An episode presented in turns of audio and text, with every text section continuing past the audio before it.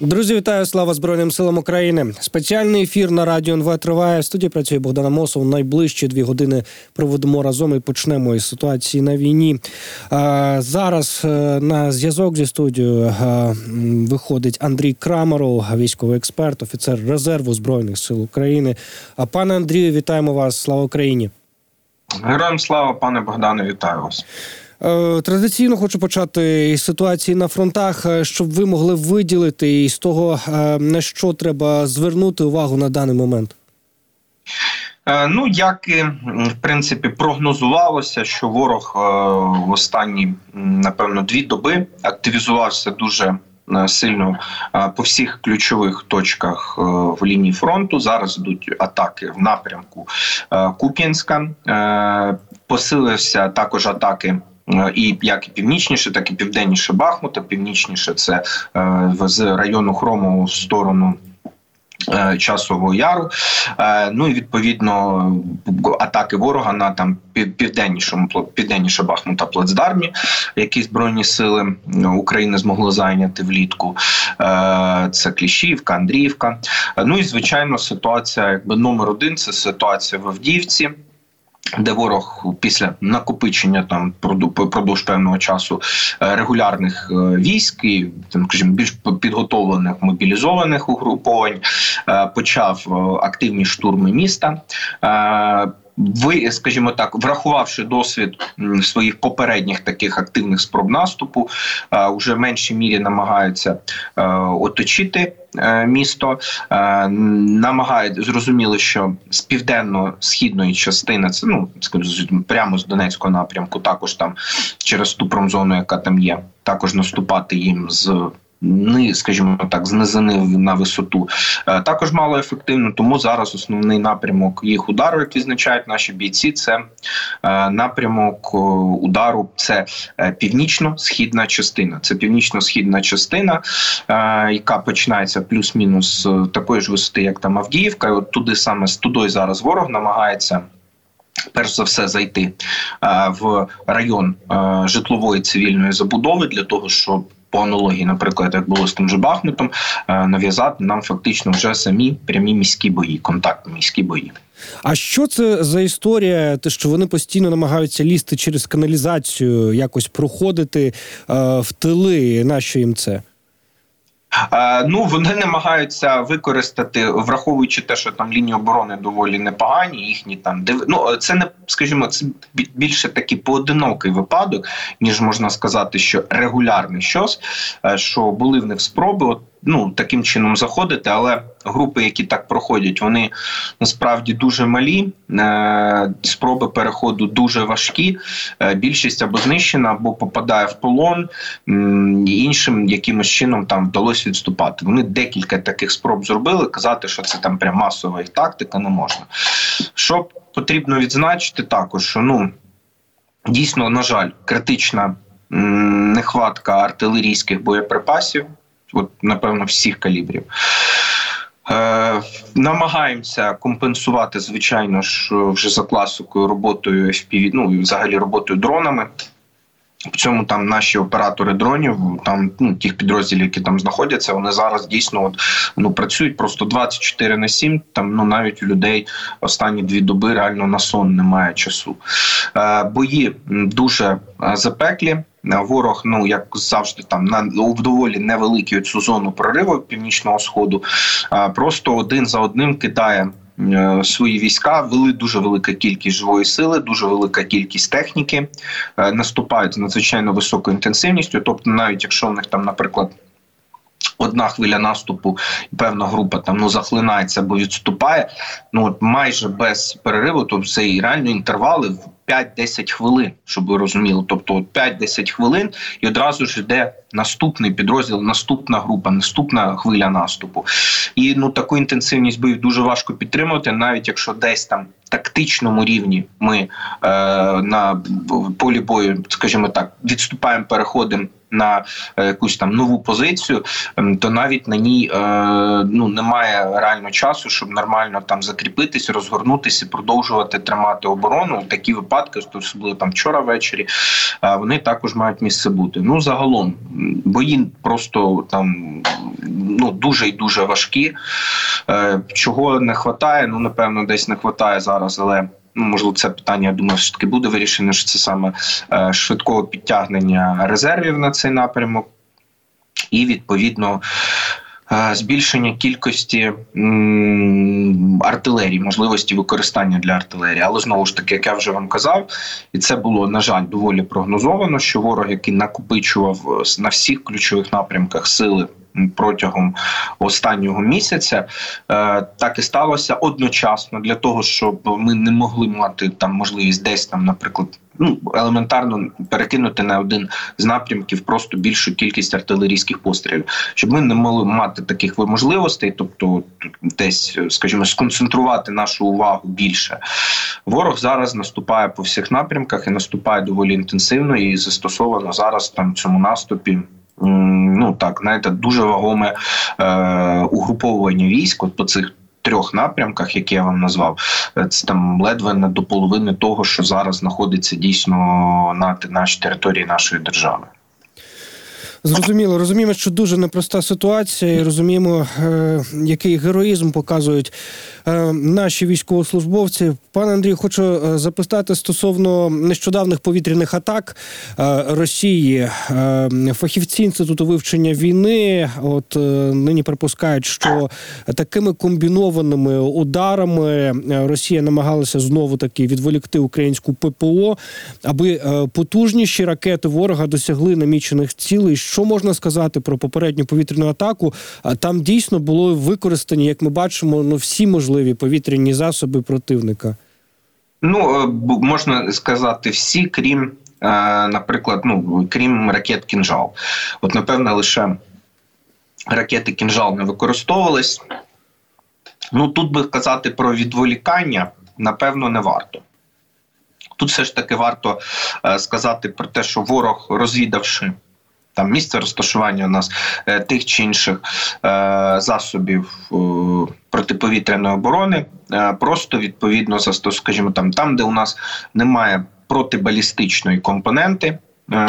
А саме зенітно-ракетних комплексів, які здатні збивати балістику, там ворог активно намагається саме використовувати балістичні ракети і надзвукові ракети Х-22. Е, там, де в нас є протибалістична компонента. Отут він її намагається виснажити більше застосовуючи саме крилати ракети типу Х-101, Х-555. Ну і новий, е, е, ну що хотіли, так скажімо, на жаль, маємо відзначити, що.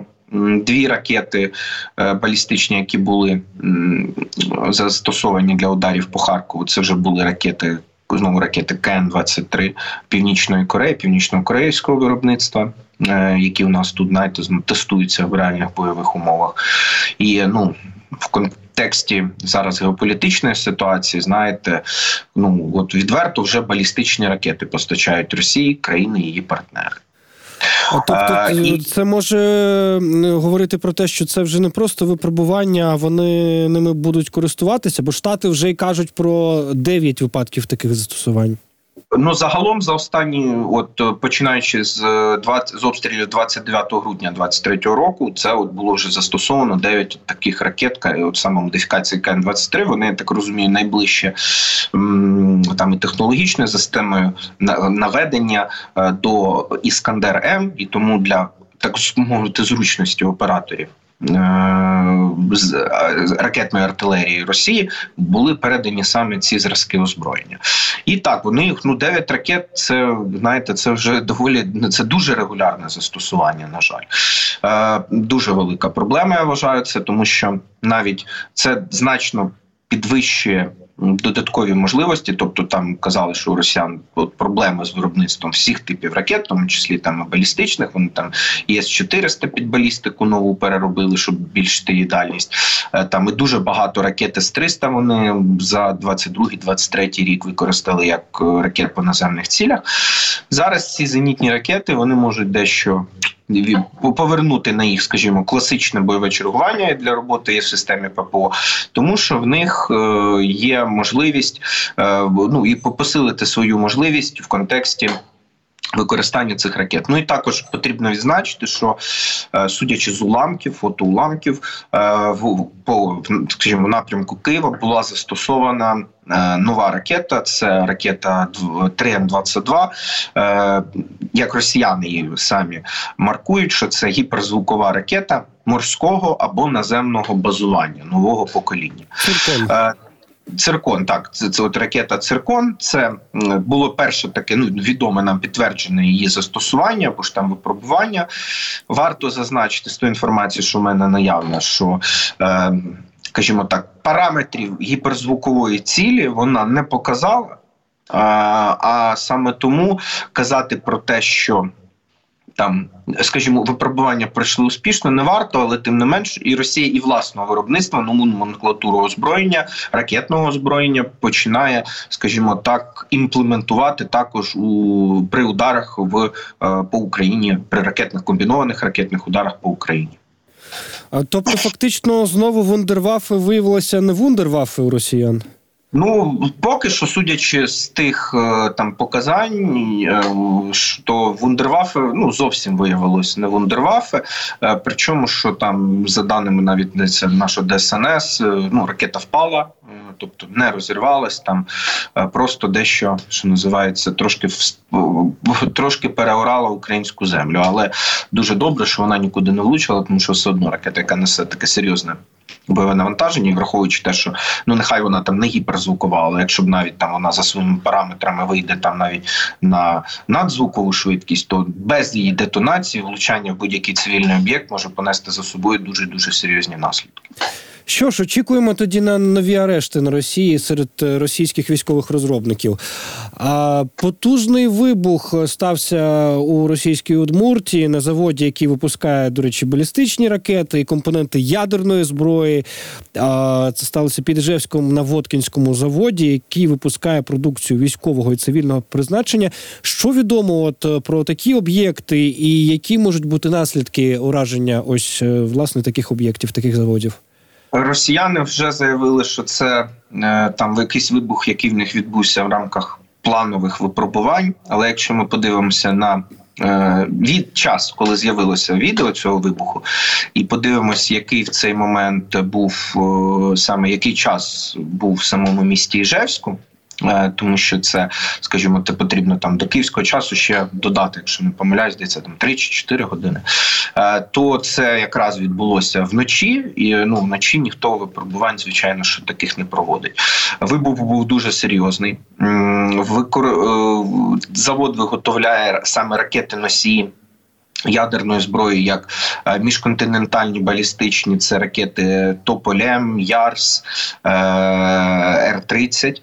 Е, А також з 2006 року це одне з підприємств, на якому розгорнуто виробництво ракети Скандер М. Вибух був дуже потужний. Про наслідки поки що ну казати зарано. Сподіваємось, що це вибухнуло якась там місце зберігання ячеек з ракетним паливом або місце зберігання бойових частин. А хочу звернути увагу, що це саме. Завод, ну, який вже здійснює останню е, оцю крупновузлове збирання, тобто там можливо не всі компоненти виробляються саме там. Є і компоненти, які виробляються на інших підприємствах, а потім вони вже поставляються туди, і на цьому заводі відбувається це якби завершаюча стадія, коли всі ці компоненти збираються в готову ракету. Е, новина приємна, як би там не було, все одно е, довед, ну, скажімо, все, все одно це, на жаль, не єдине підприємство в Росії, яке здатно зробити в тому числі таку крупновузлову зборку, але все одно новина для нас дуже і дуже непогана. Ну і ще багато хто тиражує заяву колишнього начальника генштабу Росії Юрія Балуєвського, е, який нарікає, що Росія стільки витратила грошей, так і не змогла по військових параметрах обігнати е, західну зброю, що власне і виявила нинішня війна. Він е, нарікає на проблеми в артилерії, ракетних системах, танках, авіації.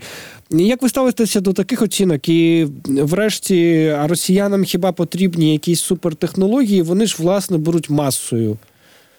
Ну, це власне є, що е, в якийсь момент росіяни е, відійшли е, від от знаєте, радянський союз. Він скажімо так в рамках своїх ІПСО поширював дезінформацію в контексті того, е, що в нас і е, дуже технологічна зброя. А навіть якщо вона не така технологічна, у нас і просто дуже дуже багато шалені кількості. От Достатньо просто подивитись там, наприклад, на статистику, е, що з себе складало, наприклад, угруповання радянських військ, яке знаходилось в Німецькій демократичній республіці. Загалом це західне угруповання військ, яке знаходилось в країнах Варшавського договору, до якого в тому числі в це західне угруповання військ входили ті війська, які були розміщені в Україні.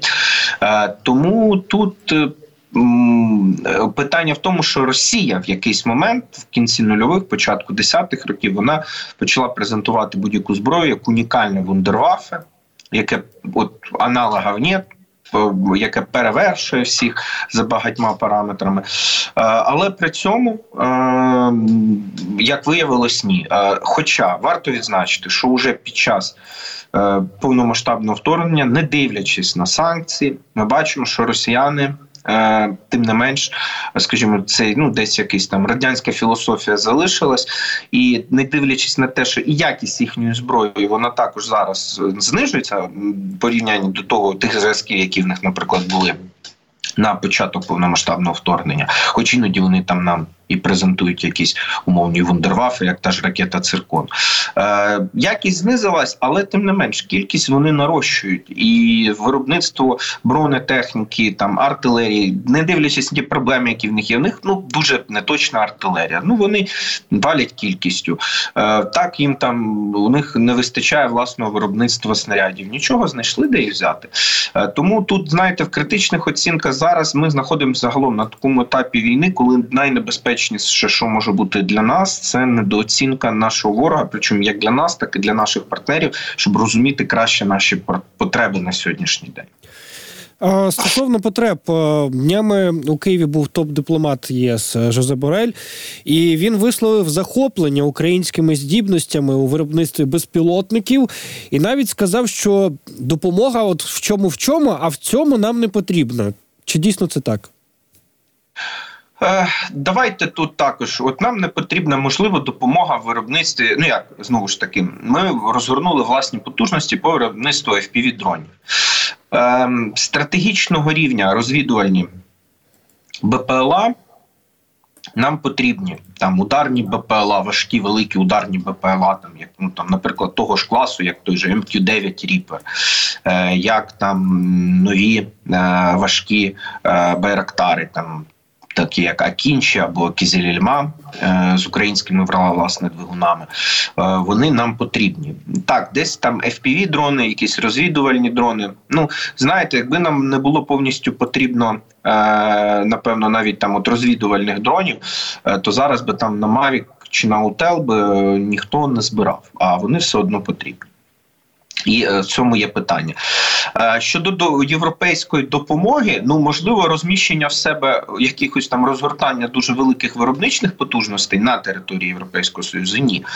Але було б дуже приємно отримати, можливо, якесь додаткове фінансування або допомогу для наших окремо для наших підприємств, виробників е, дронів, тому що можу з власного досвіду сказати, от спілкуючись з деякими представниками цих підприємств, е, що це люди, що от той прогрес, який е, пан Борель відзначив, він був досягнений на дуже великій е, самопожертві, ентузіазмі. І е, ну певних там фінансових можливостях, навіть тих, хто це виробництво розгортав, е, там представників, в тому числі нашої it галузі, які доволі багато в це інвестували. Е, І, е, скажімо, ну це дуже приємно. Е, І що так, там держава, у нас якщо ми розберемось, лише зараз починає дійсно там якісь в значній кількості закуповувати, починає закуповувати. Поки що, ну те, що я наприклад знаю, що, наприклад, та ж Авдіївка майже на 100% забезпечена дронами лише завдяки волонтерам, і це також важливо розуміти. Тому це дуже добре, що це відзначають. Це прекрасно, що ми маємо, скажімо, ці нові зброї, яка стала м, такою но- но- новелою, новаторством цієї війни. Е, Гарний прогрес, але цей прогрес потрібно масштабувати, розвивати і залучення до нього європейської допомоги, європейських інвестицій е, було б дуже непоганим, навіть якщо так Європі в себе прям починати мільйон там дрони штампувати, ну напевно не потрібно. Ми з цим самі можемо справитись. Але їх допомога і співпраця в технологічному плані. Хоча, як відзначають наші спеціалісти, що в контексті FPV-дронів ми дійсно зараз технологічно. Знаходимося ну на першому місці в світі, от таких саме FPV-дронів, дронів камікадзе. Так, дійсно, тут Україна знаходиться от на перших шпальтах. Ми маємо певні технологічні напрацювання, яких немає там навіть партнерів, як Сполучених Штатів. Нема таких, до речі, і в Ізраїлю. Дуже ефективна, дуже точна е, зброя з низькою собівартістю е, для такої масованої війни ефективна. Хоча знову там казати, що ну тему дронів ми повністю не пі- будемо підіймати. Просто ми її будемо маємо підіймати наша дипломатія в іншій площині. Не просто дайте нам готові, а давайте ми допоможемо з з- ваш, ви надасте свою допомогу нашим виробникам. У нас буквально одна хвилина залишається. Хочу на кінець уточнити. Тобто, все ж таки мільйон дронів це реально до кінця року. Е, Ви знаєте, давайте е, ну на сьогоднішній день дуже важко зрозуміти реально виробничі потужності. Держава лише зараз заходить як е, такий дуже е, великий гравець на цьому ринку, а саме покупець на цьому ринку, тому що навіть 23-й рік переважно дрони у нас закупалися ну в своїй масовій більшості волонтерами. Давайте дивитись за темпами постачання в Збройні Сили України і з цього зробимо. Ну давайте через півроку зробимо такий висновок, там вже буде зрозуміло. Домовились. Е, Пане Андрію, дякуємо вам. Андрій Крамаров був на зв'язку зі студією Радіо НВ, військовий експерт, офіцер резерву збройних сил України. Говорили про а, ситуацію на фронтах, а також о, про виробництво дронів. Видання Wall Street Journal вказує, що Україна збільшила виробництво дронів у 10 разів за півроку. Ну і буквально днями у Києві під час свого візиту до України топ-дипломат є Жозеберель також хвалив е, українців за виробництво безпілотних літальних апаратів, які відповідно використовуються на війні.